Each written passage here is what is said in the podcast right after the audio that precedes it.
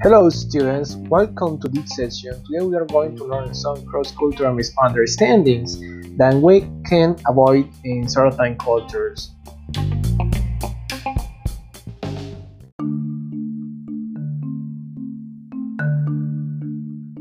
The first thing to keep in mind is that in East Asia, it is advised to keep a respectful distance.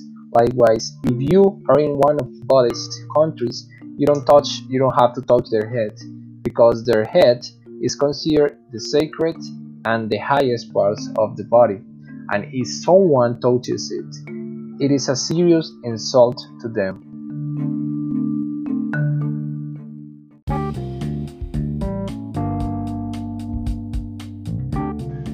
The people from Thailand is characterized for speaking softly and avoiding confrontation at all costs. Therefore, you can shout or raise your voice there. Moreover, losing your temper or showing strong negative emotions in public is considered a negative behavior.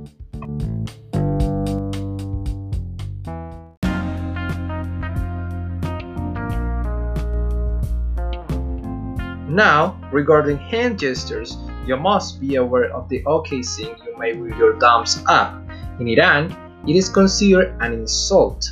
It's known as a bilak, which is a substitute to what showing middle finger means. In Brazil and France, the OK sign, where thumb and forefinger meet to create a circle, is an offensive gesture that refers to an offensive gender mark.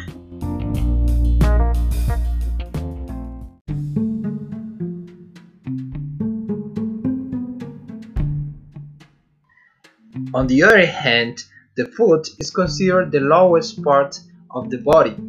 Pointing your feet to someone or something or raising your feet higher than someone's head, using your feet to move anything or touching anyone or simply putting your feet on the table is considered extremely rude in Thailand or in Thai culture.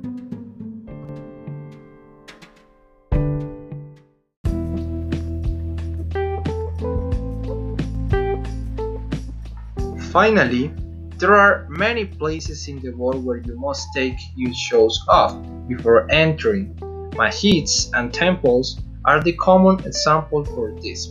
However, in some cultures you are not even allowed to enter in a house with your shoes on. In South Pacific or some part of East Asia, you must remember to remove your shoes before entering a house as a sign of respect and cleanliness.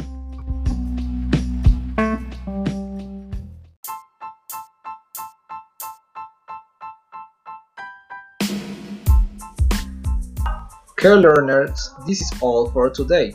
And remember that the language is closely related with the cultural aspect since the language performance is not only the characteristic that a foreign language learner must learn, also the application and the use in certain contexts is crucial aspect that a learner have to occur.